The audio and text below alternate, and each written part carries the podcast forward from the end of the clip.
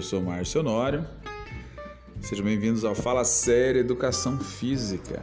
No nosso podcast de hoje, é, faz uma abordagem novamente relacionada ao emagrecimento e a, a questão de como você fazer essa manutenção desse teu emagrecimento, né? Mas eu estou falando da educação física, a educação física que se preocupa com o setor da promoção da saúde, da prevenção da doença e não está preocupado simplesmente com fitness e estética. Como eu sempre falo, já falei em alguns posts e podcasts, a estética é a consequência de um bom é, relacionamento seu com a programação metabólica, com o seu organismo, com o seu sono, com seus exercícios físicos, sua alimentação. O, o resultado disso é estético, uma boa estética. Então não entre para fazer qualquer tipo de trabalho visando apenas a estética. Aí não vai ter um resultado duradouro e satisfatório. A questão de, de, de, do emagrecimento se dá pelo fato de você ter que fazer um ajuste na sua alimentação, por quê? Para organizar essa alimentação. Ninguém está falando em retirar alimento, muito pelo contrário. A maioria das vezes nós temos que ajustar alimentos, inclusive acrescentar alimentação, tá? Porque ainda existe esse ranço, essa desinformação ou essa falta de inteligência de achar que o teu organismo é, tem que viver melhor ou tem que emagrecer comendo menos. Sendo que, dentro dos parâmetros de normalidade, não é assim que funciona. Quer um exemplo de novo? Uma pessoa de, é, de 70 quilos deve ingerir em média 2 mil calorias por dia. E essas 2 mil calorias, vejam, de uma pessoa de 70 quilos, serve para quê? Para nutri-la, mantê-la em equilíbrio energético. Então, essa incongruência já se dá no mesmo momento quando você vê várias vezes, em todo lugar. Isso vai demorar tempo ainda a ser extirpado. Porque tem setores aí que, por exemplo, uma pessoa de 140 quilos recebe uma dieta de 1.200 calorias. Como é que pode uma pessoa dessa funcionar? Como é que o organismo dela vai reagir de modo adequado? Ela pode até perder peso pela falta de nutrição. Não, ela não está nutrida, ela está desnutrida. Vejam bem, Vamos analisar. Com base na pessoa de 70 quilos, ela precisa ingerir 2 mil calorias. É só fazer a regra de 3, moçada. Qual é a dificuldade? Né? 2 mil calorias para 70, 140, 4 mil. Sim, 4 mil calorias de alimentos adequados: carboidratos, proteínas, alto valor biológico e gorduras boas.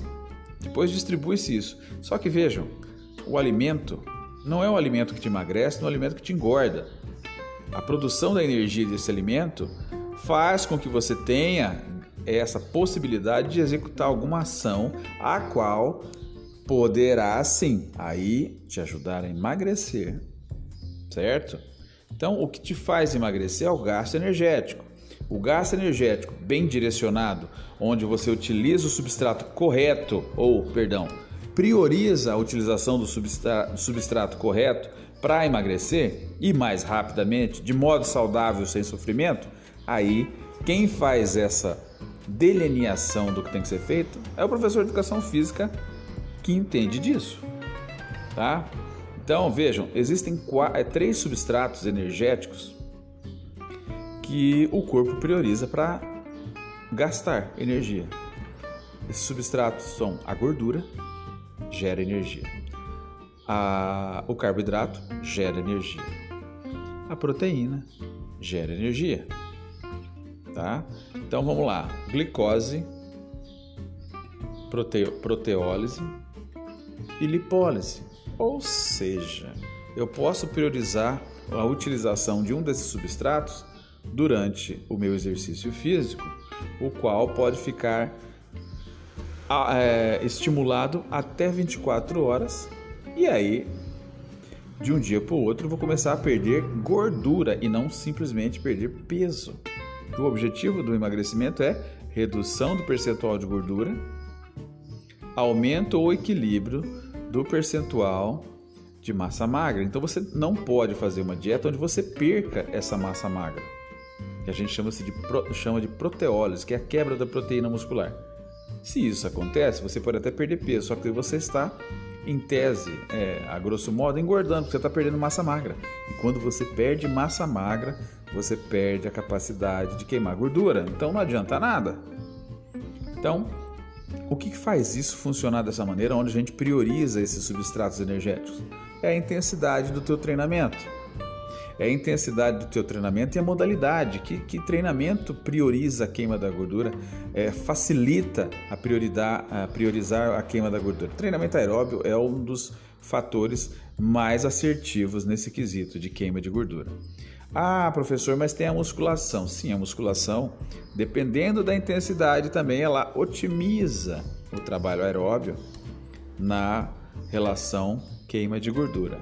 Agora, em alta intensidade, hipertrofia, por exemplo, você não vai emagrecer, você vai ganhar volume muscular. A consequência disso, e de forma secundária, você pode sim eliminar a gordura em repouso, porque a tua musculatura, o teu metabolismo vai acelerar e ela precisa utilizar o substrato energético. Então, em repouso, ela faz uso também do substrato gordura para recuperação. Isso é perfeito. Agora, dizer que a musculação queima mais gordura do que a, o aeróbio de modo menos sofrível, isso não é verdade. Tá? Então você precisa sim utilizar essas duas modalidades: treinamento de força, treinamento de é, treinamento aeróbio, né? ou, ou seja, o orgânico e o neuromuscular. Então observe, não é, não se trata do alimento. O alimento está ali para te nutrir. Ele precisa injetar em você energia necessária para que você execute as tarefas do seu dia a dia, para que o seu metabolismo funcione em repouso e para que você consiga executar os seus treinamentos, seus exercícios. Aí, na situação onde você vai dormir, você tem uma noite boa de descanso, você recupera toda a parte do, da taxa metabólica basal, gasta mais energia, emagrece, queima gordura, recupera massa magra. E aí acontece o que? Você passa a funcionar de modo adequado. E isso gera o que? A saúde. Tá entendendo? Gera prevenção. Tudo tem que ser mapeado antes de você iniciar qualquer tipo de, de exercício físico. Eu não estou falando de atividade física. Tá? Então, era esse toque que eu tinha que dar para vocês hoje e eu espero que vocês curtam esse podcast, sigam o nosso canal, compartilhem com seus colegas, com suas amigas e um grande abraço.